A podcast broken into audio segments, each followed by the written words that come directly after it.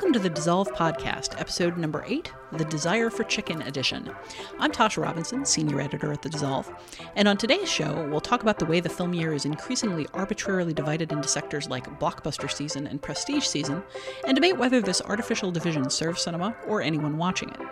We'll look at how some of the year's documentaries are redefining how real life stories are packaged and told, for better or worse. We'll return to our game Knife Gun Other, where competitors try to remember exactly how various characters die in the movies. And once again, we'll close with our competitive recommendation segment 30 Seconds to Sell. Stay tuned. This year, we're seeing something that feels a bit like an anomaly in Ender's Game and Thor the Dark World. Big budget, big screen science fiction and fantasy films coming out in October and November, when the theaters are usually packed with more serious awards candidates. We think of this as blockbuster season bleeding into prestige season, just as we're surprised when a high profile awards contender like The Hurt Locker comes out in June among all the big dumb fun movies. The question is why do we think of movies as coming out in seasons? At this point, we're all familiar with the idea of American cinema as conforming to a genre calendar, but isn't that kind of arbitrarily limiting? Who's it benefiting and who is it hurting? Here to discuss where the cinema season model came from and whether we can do anything about it are Scott Tobias. Keith Phipps. and Matt Singer. all right, Scott, history us up really good. Like how how exactly did we get to this point of seeing January and February as cinema's dumping grounds, summer is blockbuster season, winter is prestige season, and, and everything left over is just kind of a no man's land where horrible things crop up that no one wants. Well, I would say the, the, the organizing principle here is summer, right? And I think everything else kind of built is built around that idea. And, you know, Jaws was released in June of 1975, and, and though and though blockbuster season as we know it probably didn't creep up till the 80s, of the top 10 grossing movies of the 1980s, only only Rain Man was released outside the summer. Every other film was released during the summer. So that is where studios make their money, and that's where they put their big films traditionally. I think the difference now is that they just keep making more of them, and so they have to spread them out. And there are there are ways they can kind of take advantage of traditional dead zones in the schedule and uh, release something like you know like earlier this year you know oz the great and powerful was released in the middle of february well nothing was going to challenge that movie for weeks right so even though not as many people are going to see the movies in february it has kind of run of the place so uh, there's a strategy behind that So I, the problem is that it does sort of seem like I mean that movie immediately had a bit of a questionable rap. Um, Steven Soderbergh's Haywire was one of my favorite films of last year, and when it came out, or even when it was scheduled, people said, "Uh, it's an action movie in January. It couldn't possibly be any good." So films have films that come out not within their designated delineated season kind of have a bit of an uphill row to hoe, and I'm I'm wondering. I mean, is that hurting cinema, or am I just overreacting here? Before we get to that, we should also add that a lot of the prestige films come out at the end of the year because uh, the traditionally people who vote on awards have short memories. Just as as summer has become more defined by blockbusters, the end of the year has been more defined by prestige films for just that reason. I don't have the statistics in front of me, but but I know I've seen before how how small percentage of Academy Award winners come from months other than the end of the year. One aspect of that, actually, as I've been reading up on it, is that a lot of it is built around the school year. Once uh, summer was designated as blockbuster season, as things sort of fell into line, like late fall tends to be where blockbusters that look weak get put because it's more likely that kids are going to be back in school and not available to watch the Avengers over and over and over. Apparently, this this one I wasn't quite aware of, but apparently for a lot of studios, April is when they dump all of their teen-oriented movies because teenagers are more likely to you know be running up at the end of the school year and have free time and want to go see films, whereas summer everybody's out of school. So the fact that all of these prestige movies are are stuck at the end of the season is partially because they know all of the kids are going to be back in school and uh, like more adults are going to be able to see movies then. I was doing a little research too because, as you know, Keith said, uh, there is this stereotype that all the big Oscar movies come out between September and December. And I was kind of curious how far back that goes. And I I only had time to go back to the early 1960s, but basically most Oscar winners, at least from like 1960 to today, all come out from September to December. I mean, there are anomalies. You know, Annie Hall came out on April 20th, 1977, and The Sound of Music came out in March. But most movies, even as far back as the 1960s, came out at the end of the year. Kramer versus Kramer, December 19th. The Sting, December 25th. Lawrence of Arabia, December 16th. So it's not a new phenomenon. In fact, there were no movies in the 1980s that were released outside of September to December. Every single Oscar winner of the 1980s was released in that window. So it's it's not a new phenomenon. Well, let's not let, us not forget too that the Christmas season is is not exactly blockbuster free either. you know, I mean that that concentrated period of time, it's a very small window, but that is, you know, yeah, I think they I think I've heard stats about it about the Hollywood doing something like a, fourth or a third of its entire business during that holiday stretch.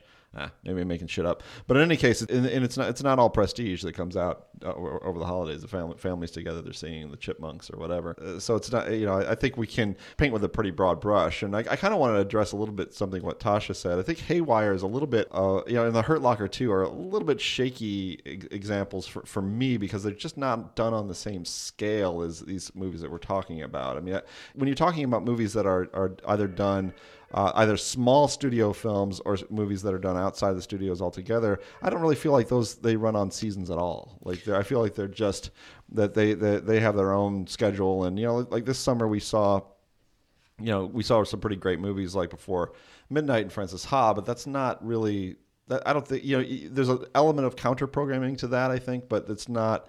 I don't think they're they're really thinking in terms of just what the best season is to release these sorts of movies. Sure, and the other big exception to the rule that I've noticed is uh, foreign film imports. I mean, one of my favorite films of the past five years uh, was this Lebanese film called "Where Do We Go Now," and that came out in May. I mean, it came out among all of these, uh, like the beginning of blockbuster season. So, you know, obviously, it was it looked like an anomaly there. But I think in the same way, you know, Robert Rodriguez made El Mariachi in Spanish because he thought people would judge it by a different standard than films appearing in English at the same time. Uh, you know, given how cheap it was, he he wanted it to be held to a, a lower standard so people would appreciate it more.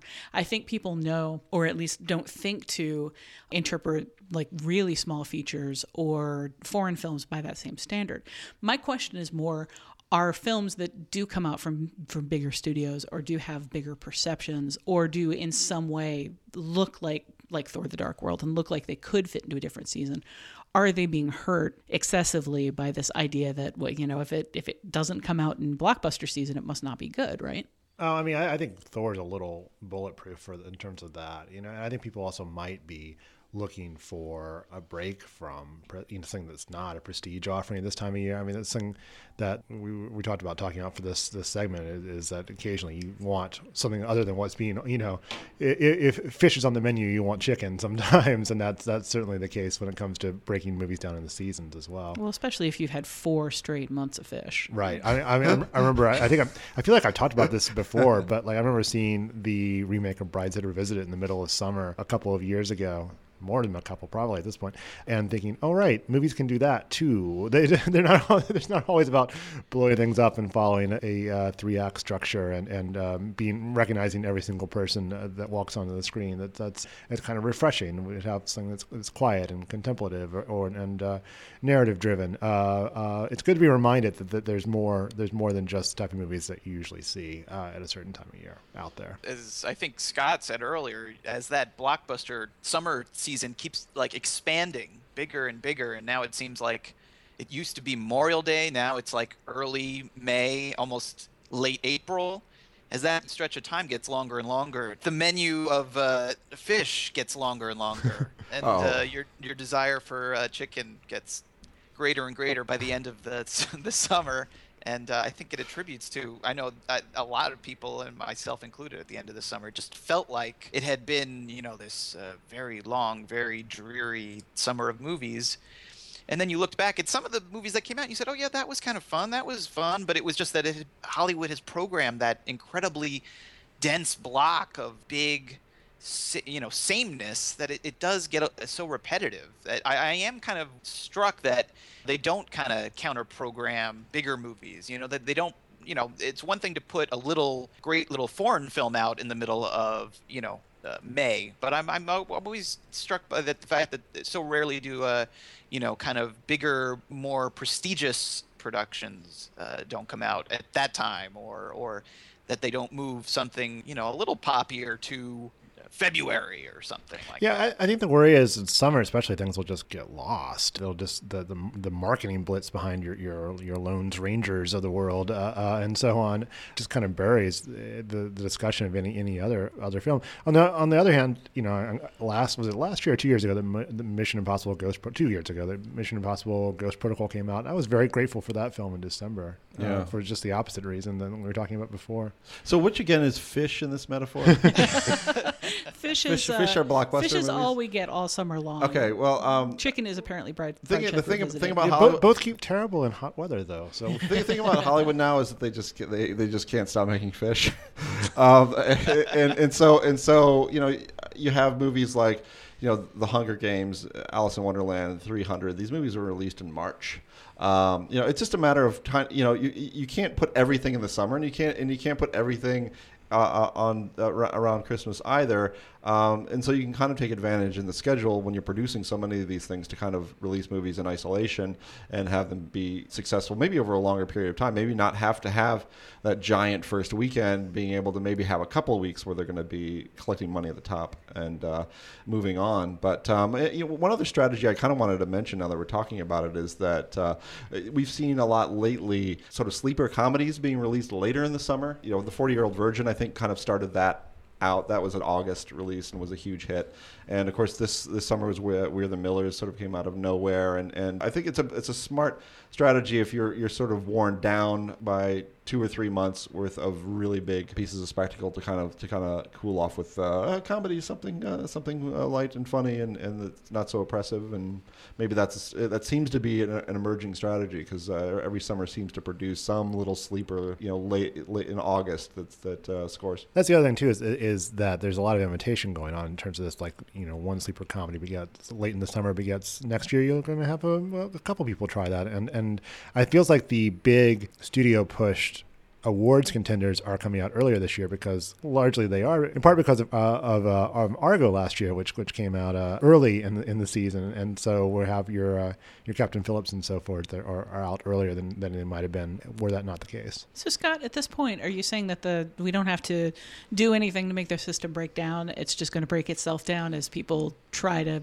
shove their films in anywhere they'll fit or anywhere they might possibly get attention? No, I, I mean I think the system is, is going to be what it is. I mean I just I feel like Hollywood just is, is going to keep producing a high number of movies that are done on a very large scale, and they're going to have to find ways to, to squeeze that into the schedule. But in terms of the concentration of big films, I think those are going to be in the summer in those couple of weeks uh, over Christmas and Thanksgiving. Well, one of the things I'm, I guess I'm curious about then to close is just, I, Keith said that uh, you know films, big films released outside the summer uh, might potentially get lost. Have you guys found that to be the case? Like, are there favorite films that you have that have come out in the last ten years or so that did just kind of buck the trend in terms of uh, you know the the seasonal pattern? Well, one film I'm not going to say it's a favorite film exactly, because it's it, because but I, one one film I'd like to see more of is uh, I'd like to see more movies like Premium Rush, uh, because. Because it's just it's such a kind of a modest I love the modesty of its scale. It's sort of this roadrunner action comedy, you know, and then it has kind of the spirit of fun to it. You know, it just felt it, it felt so great to see a movie like that is is kind of goofy and flawed as it was, you know, that it just felt so different from all the things I'd seen that summer. There's no room for that. I mean, obviously it, it tanked and it was really it was given it was barely released with not a whole lot of promotion, but uh, I wish I wish there was some room for movies like that. Matt? Looking over the stuff that came out the last couple years, the only thing that I really felt fit the bill of something that kind of came out at a, a different time than you would have expected just from what it was, uh, even though it, I guess it could be justified because it was a movie for kids and it came out at, at uh, Christmas time when kids are on vacation too, was uh, The Adventures of Tintin. Which maybe came out at that time of year also because it's Steven Spielberg, and you know, at this point, his reputation and his clout and stature kind of uh, suggests importance for everything he makes, no matter how frivolous it was. And in that case, that was a really, really frivolous movie. Um, but I really enjoyed that film as a just like you know a spirited adventure movie with a lot of fun action sequences, and and it felt more to me like a, a summer movie. And maybe I enjoyed it more um, because it came out at that time of year. It was not quote unquote important or quote unquote prestigious. It was an adventure, as it said right in the title. It was a it was a lot of fun. Um, so that would be the one, and I, I, think that movie didn't do all that well, at least in the United States. Uh, maybe because the material is uh, not as uh, bankable in the U.S. Tintin's not as recognizable here as he is overseas. But that would be an example of a movie that I think was counter-programmed or just put at a different time of the year than you might expect, and maybe suffered a, a fate worse than it deserved. I'm kind of heartened by a couple of films that came out this last year that this summer that did that I liked and did pretty well and weren't exactly what people were expecting. And that was Much Ado About Nothing and The Conjuring, which is sort of a relatively low budget horror film released in the middle of the summer, but it happened to be very good, which uh, audiences showed up and and uh, and you know I think uh, ditto with Much, much Ado. I mean, much much smaller film even than The Conjuring, but but it you know was released and it was a certain amount of counter programming involved in its release and and, and uh, people who uh, people went to go see it. So I think maybe people uh, there's a few cracks in the monolithic uh, approach here, and, and, I'd like to see some more of those. That would be nice. Well, you guys have given me a lot to think about, and uh, now I feel like I've, I've come down from my cliff, and uh, I'm going to go look forward to seeing some big blockbuster action movies this prestige season. Is that the lesson you're taking from this, Tasha? no, it, it is actually a little. Uh, I I do feel better about all these things. So th- thanks thanks for talking about with me, guys.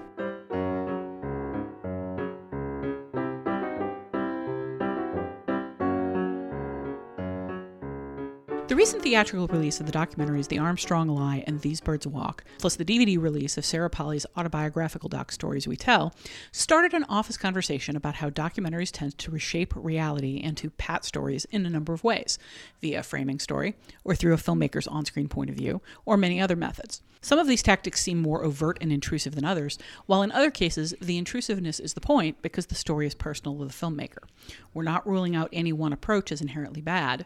Different stories are better served by different approaches. But sometimes what's clearest for the director isn't what's best for the story. Here to talk about some of 2013's documentary approaches with me are Scott Tobias and Noel Murray. So, uh, did I just lie? Uh, are we are we okay in saying that no approach is inherently bad, or are there documentary approaches that are inherently bad? I, I don't know. I mean, I think I, I think there are some that I that I'm starting to like a little bit more than others, but I, I don't want to rule anything out because I mean there are abuses in every form. Uh, there are abuses in first person documentaries. There are abuses in advocacy docs. Um, you know, there are ways to go wrong, you know, no matter what kind of documentary you're making. Yeah, I would say that uh, um, I don't rule anything out, but when a documentary begins and I hear a person's voice saying something in the first person, I sort of inherently groan uh, yeah. a little bit. Mm-hmm. Uh, so that that's certainly one that may have may have been played out to a certain extent. But I agree with you that the uh, the narrative documentary is is one that I like. I think more than any other. You know, uh, Sarah Polley's Stories We Tell is one of my favorite films of the year so far. So that's one of the few sort of personal, like, eye documentaries that I've actually enjoyed recently. And part of that is just that her approach is so dedicated to keeping herself off screen, even though it's her story. You know, it's the story of her family, it's the story of her lineage, but she's not on screen talking to the camera all the time. And I think that kind of downplays that first person journalism thing that I hate so much, where, you know, this isn't really the story of the world, this is the story of me, me, me. Yeah, well, but uh, of course she sort of commandeers the whole thing too, right? I mean, she, you know, everybody has, everyone in her family has their own perspective, and and the the the, the brilliance of that documentary is is documenting that and documenting the, the the various angles in which they each one of them approach telling the story, but ultimately she she's in charge of that story and this is and this is her thing i mean in fact doesn't she isn't there a point where she tells her father, the person, the, the man who raised her anyway, that he shouldn't that to, to, to not publish something because she's doing doing something. Am I am I making that up? Though there's a whole thing about who gets to tell the right, story because exactly. a journalist gets a hold of it and she asks him not to tell it. She asks her father to uh, represent himself in certain ways. I mean, I think there is uh, uh, sort of overtly what the documentary is about is how we tell stories about ourselves and how we yeah. present ourselves, which I think it was an interesting sort of twist on getting at that subject. But I, am under, I'm given to understand, Scott, that you think it's especially towards the end, it's too much. No, I think it's fantastic for about 75 or 80 minutes because because she there's a point in, in the movie where the the meta aspects of it um, go from from uh, a background to foreground, and that's that's where the movie loses me when when when Sarah Polley kind of comes out and starts to tell us themes that I think are implied by just by the the way she's constructed this film. Noel. Yeah, I, I yeah, I, I'd agree with that. But I think what makes it work ultimately is that it is does sort of fall more into the pattern of a narrative documentary, like I mentioned before, than just a first-person documentary. It's not just that she's telling the story; it's that there actually is a story that she leads us through her life, uh, her past, bit by bit, and reveals things as she goes, things that I was utterly unaware of the first time I saw the film. Uh, other people I know, I think, were aware of it. Maybe they have a different reaction to it. But for me, there was a legitimate sense of surprise as she was telling us more about her parentage and what her you know what her parents did and you know and then as she discovers things and, and she sees things for the first time we're sort of taking that journey right along with her which uh, to me i think forgives some of the more uh, navel gazy aspects of the film I mean, I uh, personally didn't know any of that stuff either, so I, I did enjoy that. I can at the same time see where it is a very artificial way to tell a story, to kind of tell it from such a limited perspective of this is me walking through this thing that, you know, took months and months and months to figure out. This is me walking through it over the course of, you know, 80, 90 minutes or whatever, as though I'm discovering it for the first time. People who complained about it complained that it was like catfishy in that way, that it had that sense of, you know, you couldn't possibly have not known this. You just set out to fake discover it on camera in order to to present a story that way. I, I, I actually I would side with Polley on that. I, I think I, I, think there's I think the film is quite profound for quite a while actually and, and in an interesting way it kind of is a critique of documentaries or, or at least the way you know it got me to thinking in, in, in any case how uh, how stories are told, right? I mean, that that's and and uh, you know there were a couple of recent. Well, one one movie I saw recently was the Armstrong Lie, uh, which is the new film by Alex Gibney. I don't even know if I should call it a new film. The guy does like four films a year, so he's probably got one or two other ones that he's already finished.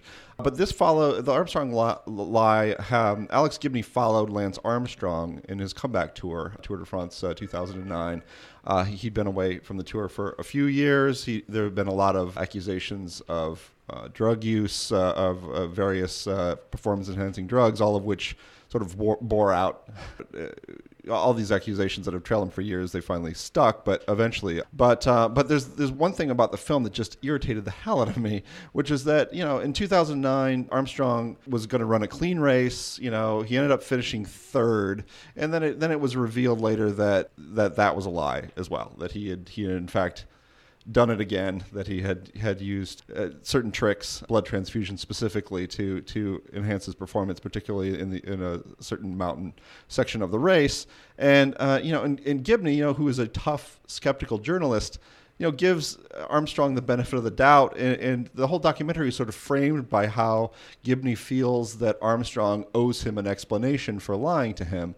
And I just feel that's kind of like bullshit, right? I mean, like, you know, if, if you're if you're Alex Gibney and you're you're a journalist, I mean, I think he's what he's trying to do is, is trying to show how people can get lured in by, by Armstrong's charisma and his achievements and, and kind of miss the fact that he's doing all this while cheating. But I don't, uh, but I think that's, I don't believe that. I just, I just, I think, I feel like this is kind of the Gibney lie. I mean, as you describe the film, I haven't seen the movie, so I have to be clear about that. I, I'm not fond of people judging movies they haven't seen based on other people's descriptions, so I'll try to keep that to a minimum. But every time you've talked about this movie, it kind of sounds like a little facile, like he's uh, like Gibney's sort of manufacturing some outrage for himself in order to to give the movie more impact. Well, right, and, and also just eh, and give it that kind of regular guy feel. I mean, that's the that's the big problem with the first person people with your with your uh, with your Michael Moores and your uh, and your Morgan Spurlocks. I mean, Michael Moore, there's no in Roger and Me. Maybe that's the original sin or something, but Roger and Me, you know, the, he there was no way he was gonna he was gonna get this meeting with Roger and Me, but it provided sort of a narrative backbone uh, for a lot of other observations. And you know, with Morgan Spurlock and Supersize Me, I actually think that's a, a, somewhat better concept of eating McDonald's for a month. I mean, it's a big hook, but it, you know, and from that hook, you can kind of kind of make a lot of observations about the way fast food affects people's lives. But I, I don't know. I find that kind of, that, that that stuff sort of false, you know, because it's just a false premise.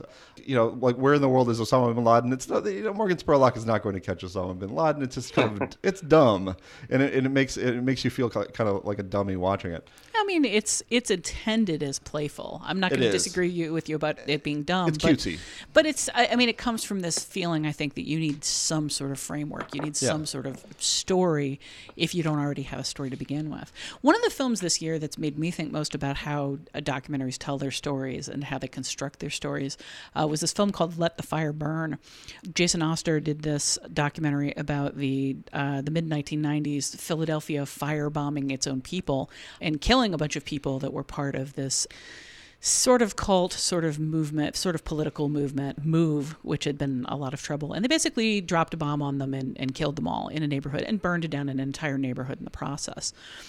And this documentary is constructed in a really interesting way, just entirely from news footage, from uh, surveillance footage, the police filmed the entire thing from like on-site interviews done in the time period by TV crews.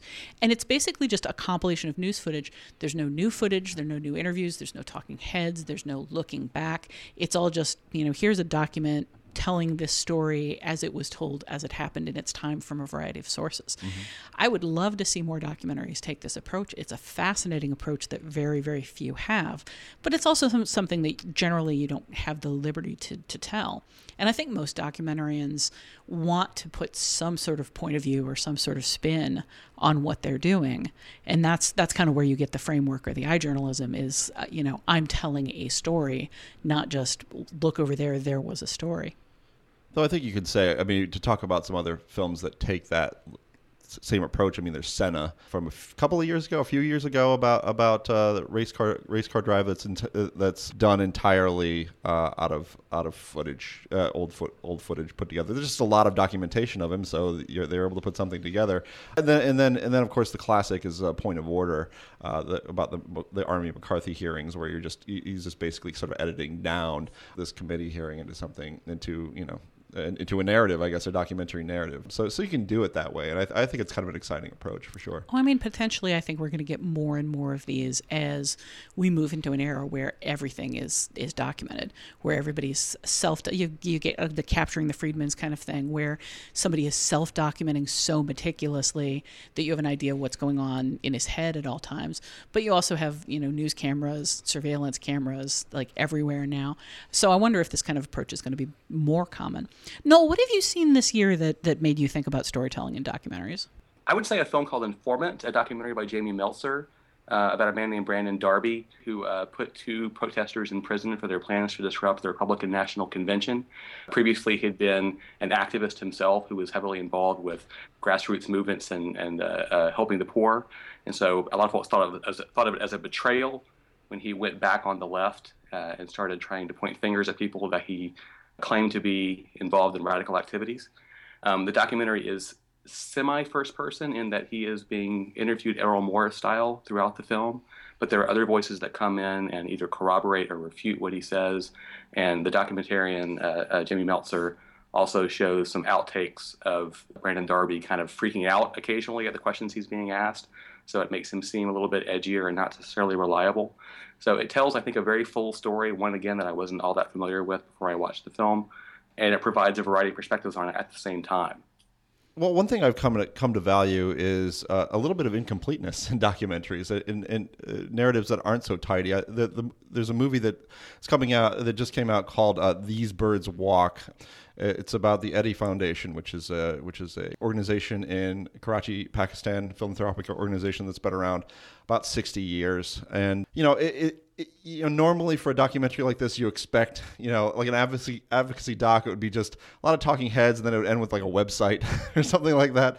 But but these bird walks, these birds walk uh, sacrifices data points and, and, some coherency, frankly, for a more incomplete but much more vivid picture of the people who work for Edhi and the in the children who are aided by the organization. One of the things I really liked about the film, beyond its almost Terrence Malick like beauty, was that it has that kind of quality of the interrupters that that Steve James movie about ceasefire where it acknowledges failure as a possibility that you have people who are really devoted to helping folks in need very troubled children but that sometimes those efforts are not successful and you have to kind of live with that and that's part of the job and i just i i, I appreciated that the honesty of that and i feel like you know that you can, that you can have something that isn't so tidily So that, that isn't that narratively t- tidy, but that, that kind of gets at deeper truths anyway. Uh, even if it doesn't provide you, if you want information about the Getty Foundation, you can look on Wikipedia. You don't need a movie for that. So I kind of appreciate these birds walk for taking a, a, a more uh, impressionistic approach. I really want to see that film. It sounds fascinating. The I, I do prefer documentaries that acknowledge you know some sort of potential for failure or some sort of question about where things are going. I really wish that I mean I've uh, I won't say that this is a bad approach. It's just approach I'm personally tired of. I'm I'm tired of the alarmist doc. I have I have run out of alarm. You know I've I've run out of alarm about you know peak oil and polluted water and running out of food and running out of jobs and we're all going to die and the economy's going to tank and on and on and on and on. I've just gotten gotten to the point where you know I don't don't want to sit down and, and watch these things, but at the same time, that sort of documentary that does kind of explain like where we are and where we could go from here or what might happen next i find kind of inherently fascinating. One of the other docs that i actually just wrote up was uh, the square which is a documentarian who spent the last two years following what's been going on in egypt with the with the protests and the ouster of Hosni Mubarak and everything that kind of fell out from there. I don't want to spoil it for anybody who hasn't been following history Egypt. at all. but we, have, we have some very ignorant listeners. Tasha, go ahead. One of the things, hey, there were certainly aspects of it, uh, like because because she's on the ground during all of these things happening, she catches nuances to it that you don't get on the news, and part of that nuance is just hearing what individual people have to say about their experiences in the moment. So you know, the the news tells you, oh, Hosni, Hosni Mubarak has resigned. What you don't see in that news clip is how, you know, five different people from five different walks of life feel about what's going on, feel about the lead up to it, feel about uh, the aftermath of it. So there's sort of that like on the ground in the moment doc is something that I find fascinating. Even in this case, you know, you're looking at in some cases 2-year-old events, but the movie walks right up to the present you know her her yeah, last she, footage was shot in august. Yeah after the movie premiered she just added to it. She went back and shot some more uh, yeah. via kickstarter. So i mean that kind of thing i hope we also see more of is just this sort of in the moment not looking back on history but you know i was there in the middle of history here's what it looked like so all of this like leaves us with a lot of different potential approaches for for different ways that people are telling documentary stories now. And part of that I do think is is you know new technology and the availability of new footage. Is there anything you guys really particularly want to see more of for the future? I, well, I just want to see more films sort of wriggle away from uh, convention and, from, and, embrace what Werner Herzog uh, called ecstatic truth. Mm. um, I, I, feel like that's that's a better that's a, a better approach than, than than a more more of a cookie cutter style style. No, it's a it's a dangerous approach, but I, I like it when people go into a film and don't know what they're going to get. Like if they're interested in an issue, uh, be it one of these, you know, the we're all going to die issues or whatever it might be, and they choose to follow somebody to tell their story and don't know where it's going to end up. I find that you know when people put the work in and spend two years, three years, four years, five years to really get a larger sense of you know and a bigger picture of what's going on. Those are the documentaries that I'm I'm most impressed by, just by just by the sheer amount of effort it takes to to stick with an idea and and to know when it's when it's over. I mean, you know, you, you mentioned the square. You know, conceivably that movie could be continue on for two, three more years. So just just to know when when you've told enough of the story is is something I find very interesting. Well, I'm perfectly willing to check back in in two years for the Square 2 and These Birds Walk 2. Maybe not the Armstrong Lie 2 so much. Where, uh, I'm back. I'm still disappointed. Armstrong, Lance Armstrong in his 40s comes back to the uh, Tour de France and, and, pulls off an amazing comeback victory. And it turns Let out that he's question. still doping. That's right. All right. Well, thanks a lot, guys. Thank you. All right. Thanks.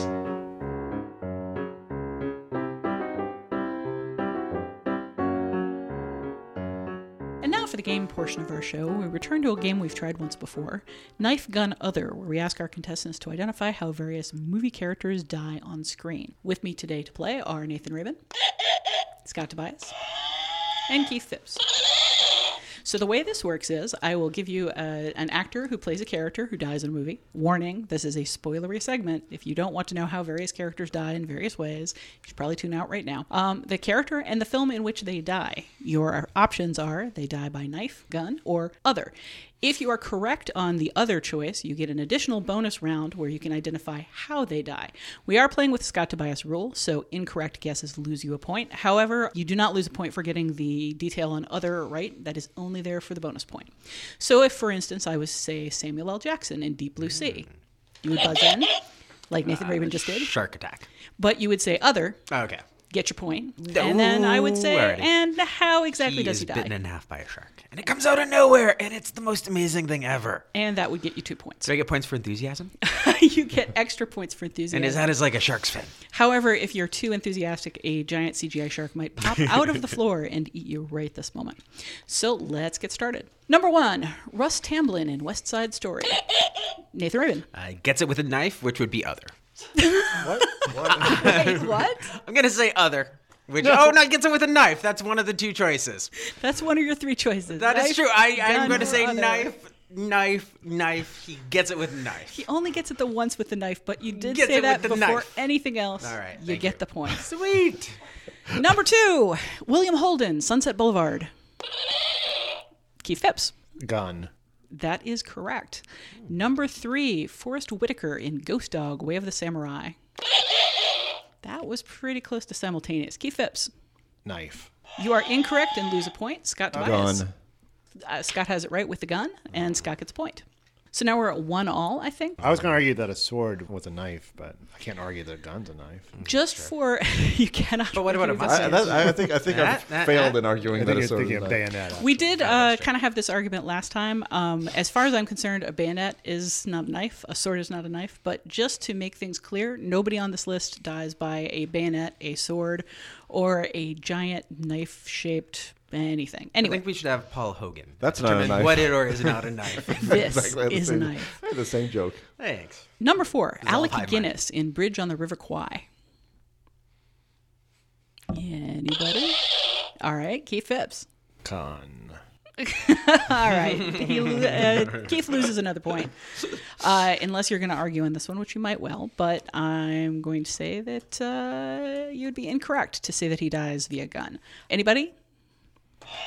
I, I think it's other. All right. Scott gets a point for other. For a bonus point, can you tell us what the other is? I, I I have absolutely no idea. I just felt it was other. He is I don't remember. mortally wounded by mortar fire. Hmm. You anybody want to make a, an argument that a mortar is a, technically a gun? Nope. All right, then we're moving on. It's a knife. But go ahead. Number I, five. I heard he was stabbed by the titular bridge. Number five. Tom Hanks in Saving Private Ryan. See, we're all spooked now. We're all spooked. Tom Hanks. Keith Phipps. Gun. Correct. Shot by a German prisoner. No. Yes, it's very very sad, much like of him. every single other person who dies on this list. Number six, Sean Connery in The Untouchables. Gun. Correct. Number seven. I can't believe I put this on this list. Number seven, William Shatner in Star Trek Generations. Nobody remembers Uh, which one was that again? Captain Kirk's big death I'm scene. going to say other. You are correct. Do you remember what that other is? Space magic. he was murdered using space He magic. is surprisingly close to space magic. He is uh, trapped under a collapsing bridge. Uh, that has actually become a, a TV trope. A bridge fell on him is uh, a, the description of the stupid, stupid contrivance you use to get rid of a long running character. Number eight, Tommy Lee Jones in Under Siege.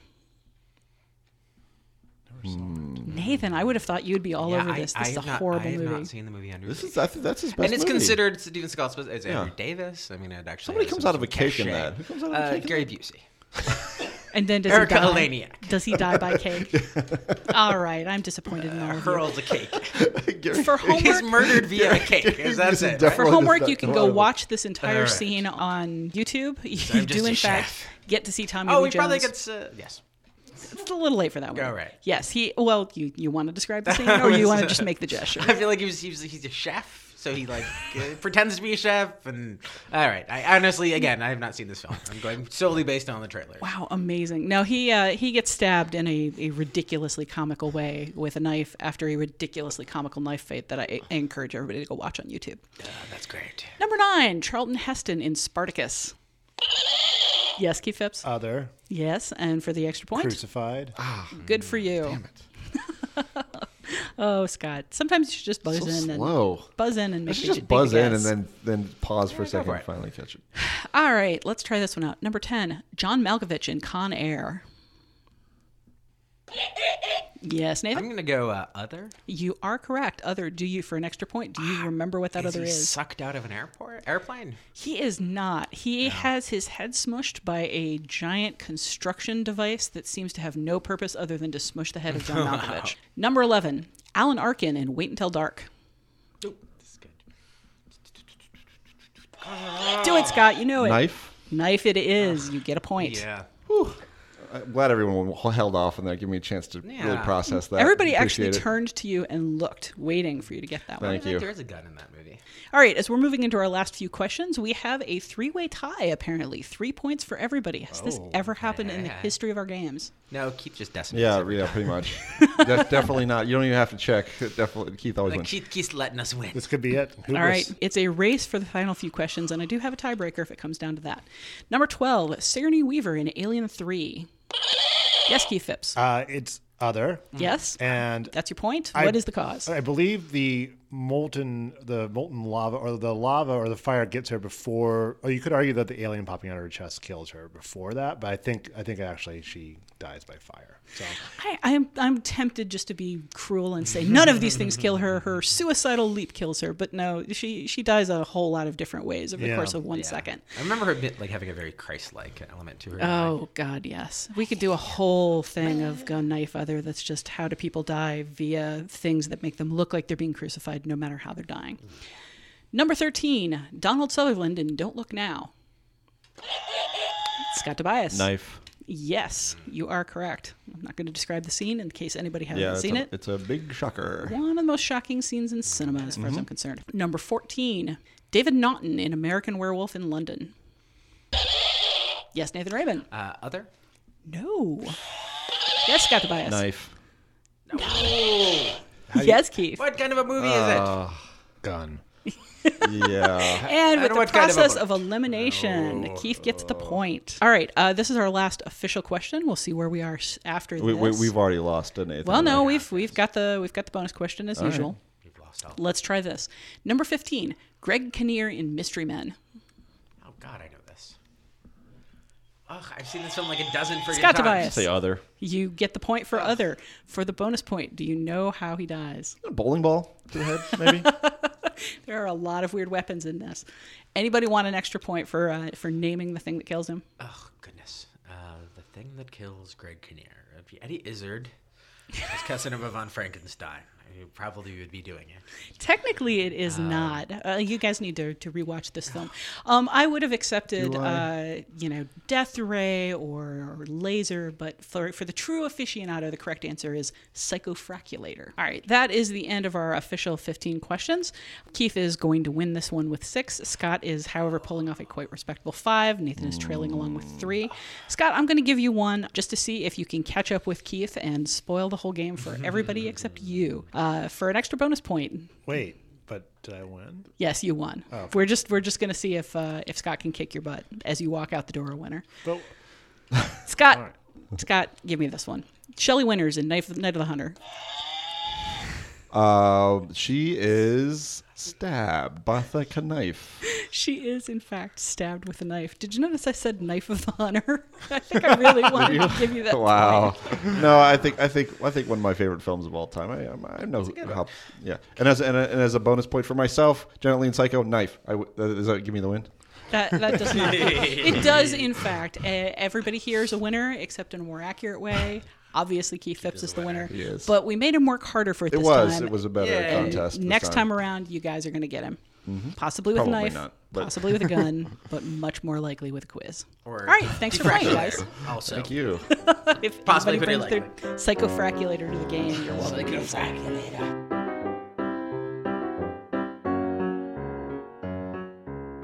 As usual, we're wrapping up with the recommendation portion of our show, 30 Seconds to Sell. We're impatient people with a lot of films to watch, so we demand people recommending more films tell us what's great about them as quickly as possible so we can get back to watching more movies. So here, two dissolvers have exactly 30 seconds each to sell the host, that's me, on a movie or something else related to cinema a book, a soundtrack, an idea, or whatever they want. The host gets to pick who sold their idea best in 30 seconds and is then morally obligated to take the recommendation. Up first, Scott Tobias. Ready, Scott? Oh, I'm nervous. All right. All let's, right. Let's do it. 30 seconds. Go. Because we're talking about unconventional documentaries, I wanted to recommend Whores' Glory by Michael Glawogger, which is currently streaming on Netflix. Uh, Glawogger is an Austrian director who doesn't make advocacy docs or fly on the wall docs uh, either, but carefully framed and crafted impressions of real life that stretch the bounds of nonfiction. Whores' Glory is his is part of his globalization trilogy and it visits three prostitution sites of increasing squalor in Bangkok, Bangladesh, and Mexico. It's vividly staged, staged, and yet that staging does obscure doesn't. Ah, anyway, I should I should say not for the faint of heart. I, I have That's- to. I Hey, have, hey, I- hey, that's, that's I'm just saying. That is I- you can keep that completely in there. extra textual. You can just say that. I'm just I'm just saying. That's I, I'm putting that out there. You were speaking very quickly, Scott. How do you pronounce that director's name again? Quiet you.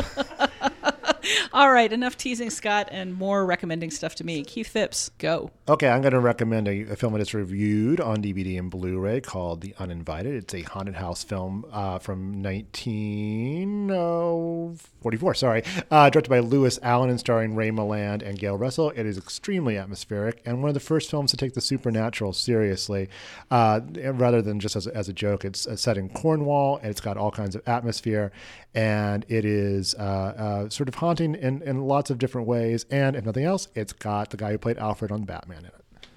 I don't know. There's so much out. There's so much information outside the uh, the realm of the 30 seconds here. Which Batman? Which Alfred? Is it for the faint of heart? I just don't know. It is not. But I'm gonna award Keith Phipps the victory It's- due it- to Scott's flagrant cheating and trying to turn this into 35 seconds to sell. Scott Tobias, I'm watching that film expecting it for to be of the faint of heart because I am ignoring anything that came out outside your 30 All seconds. All right, go and enjoy. You know, get the popcorn out for it then. Keith, I will also uh, watch your film while expecting it to be for the faint of heart. If I faint while watching either of these films, I will come back and blame you both. Thanks a lot for All playing, right, guys. Thank you. Well, that about does it for episode 8 of the Dissolve podcast. Tune in in two weeks for episode 9. In the meantime, you can experience the Dissolve on Twitter, Facebook, or Tumblr, as well as in website form at thedissolve.com. The Dissolve podcast is produced by Genevieve Koski with assistance from Colin Griffith. And if you want to yell, how could you forget about the psychofrakulator at Keith, Scott, and Nathan, you'll find them on Twitter as kphipps3000, Scott underscore Tobias, and Nathan Rabin, all one word. Thanks for listening.